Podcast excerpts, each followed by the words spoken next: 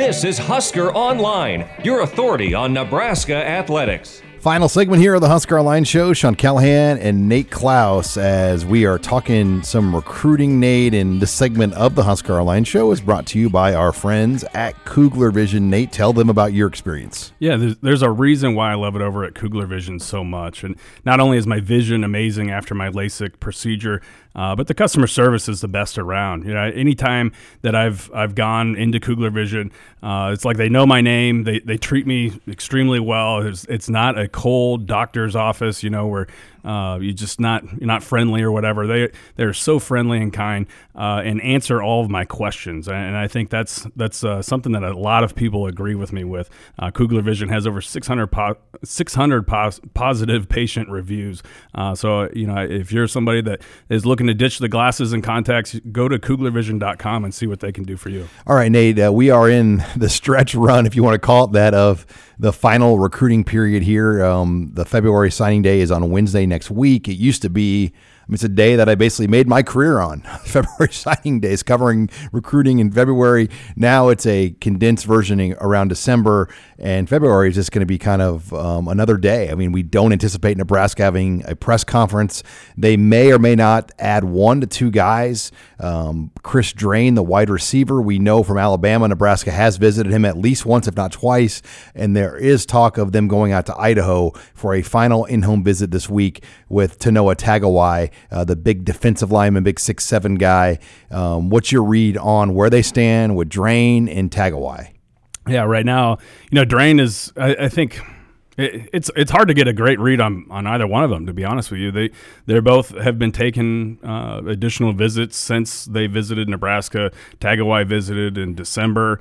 Uh, Drain visited that very first weekend coming out of the dead period. So um, you know, Nebraska has gone out and had in home visits with them or whatever. But um, I would only anticipate Nebraska getting one of them. And, and if I were going to put money on which one they're going to get, I would probably say Togiai uh, is, is the most likely for them to get. But, um, you know, he's, uh, uh, I don't think he's a slam dunk either. Um, you know, and if they don't get either one, I don't think it's, it's going to be something that Nebraska loses a lot of sleep over. Uh, I think um, one of these guys, one of the two, would be just kind of the cherry on top to the class, uh, and, and would be another good addition.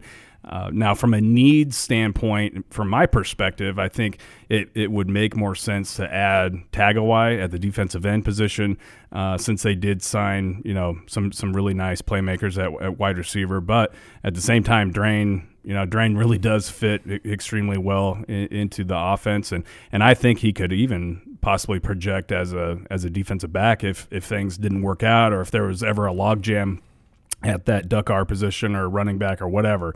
Um, you know, he's kind of a Cam Taylor Britt type. You know, he, he's uh, talented on both sides of the football. So really, I, I, think it's up in the air right now what happens, and and we probably won't know until you know a day or two before signing day. You're listening here to the Husker Online Show as we talk numbers. And Nate, you know, Nebraska could sit on those for the transfer portal. They could just sit on them all together and and and increase their load. Up to 27 for the next year. And they have taken so many guys, really, the last three classes in a row.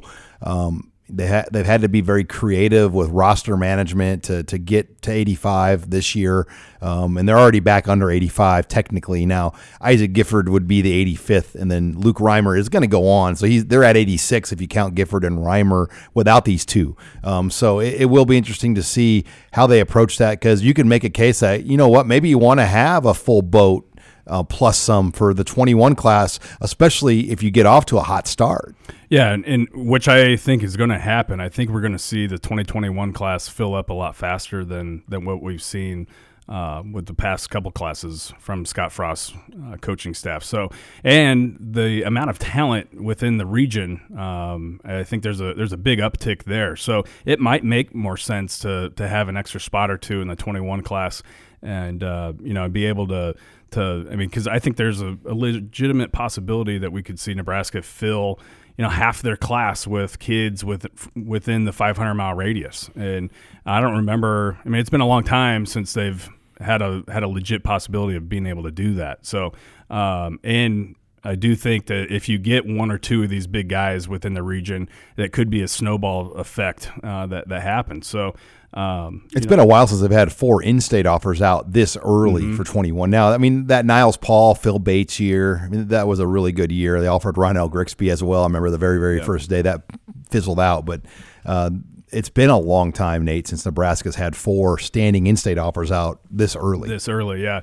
Um, I mean, yeah, there's been a couple guys that have gotten way early offers, but not this many for sure. So, um, yeah, it'll be interesting to see how they go about, you know, deciding what to do with that or, or how to approach this whole deal. But, um, you know, the bottom line is, is that I think they have had a productive January and uh, they've they've been able to to get out and see these last couple of guys, but also have been able to get a lot of work done on that 2021 class. You're listening here to the Husker Online Show as we talk recruiting here with Nate Clouse. What do you get the sense Nate Scott Frost has been doing like, as far as what?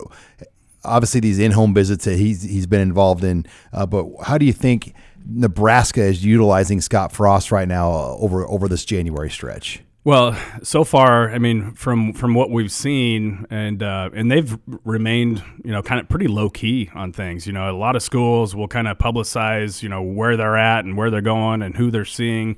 You know, or not not specific. You know, they won't drop any names, but they'll say, you know, it, it, they'll make it pretty clear uh, on who they're seeing. But Nebraska does not do that. They don't they don't really publicize where they're going. But um, I, I do think, you know, from what we've been able to gather is that uh, Nebraska's got a list of kind of their top tier guys early on for the 2021 class and even 2022 and and the, Scott Frost is getting in these schools and showing his face and and letting them know that hey you you you guys are a priority uh, to us. And uh, you know we're we're coming in uh, not just with uh, an assistant coach but in, in some cases multiple assistants and, and the head coach. And so um, that's kind of how they've approached this I, I, think. And it makes some sense I mean and they did some somewhat of the same thing last year with some of their top targets when you look at how they went about recruiting guys like Turner Turner Corcoran and um, you know Blaise Gunnerson and Nash Hutmacher and, and, a lot of you know a lot of those guys uh, in that class they they made sure to, to get in and um, you know see those guys every chance they could. Logan Smothers, I mean they were they were going by those guys' schools every chance they could uh, before the signing day. And Nate, Nebraska had two different big junior day weekends. You mentioned a lot of 500 mile radius guys. What's one or two takeaways here that you took out of those as we close out the show here? Well, yeah, I, you know, I, I, think the the the most recent one, you know, one of the big takeaways was uh, was T.J. Bollers. His visit went extremely well. Um, you know, and I think going into that visit, they were behind Wisconsin, maybe uh, sitting in that number two spot. And uh, you know, and I think Nebraska positioned themselves well after that visit, and, and a lot of it had to do with how uh, you know Bollers was going to hit it off with Mike Dawson, the, the new outside linebackers coach. Uh, and I say new in, in quotations because he's technically not new to Nebraska, but he's new to TJ Bollers at, at that as far as being an outside linebackers coach, and they hit it off extremely well.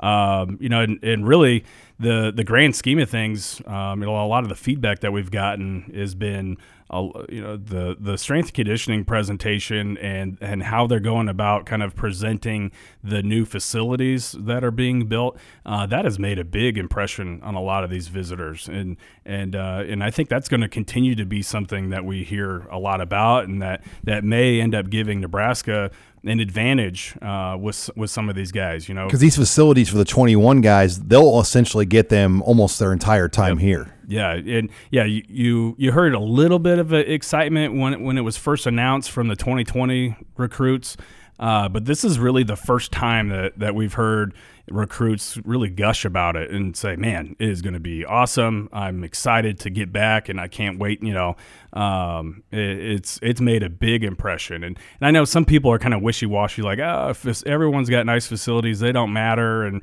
it, it does matter. Um, and it, even if it if it's just a, a little bit, yeah, that could be you know that little bit of an edge could be enough to to uh, sway a recruit your way. Well, a lot is going on um, as we get ready for signing day, as potential uh, commits might happen here um, leading into Wednesday, and obviously Nebraska basketball on the road or at home here Saturday against Penn State. So make sure you are logged on to HuskerOnline.com as we will have the latest on everything. Thanks again for joining us this week on Husker Online, your authority on Nebraska athletics.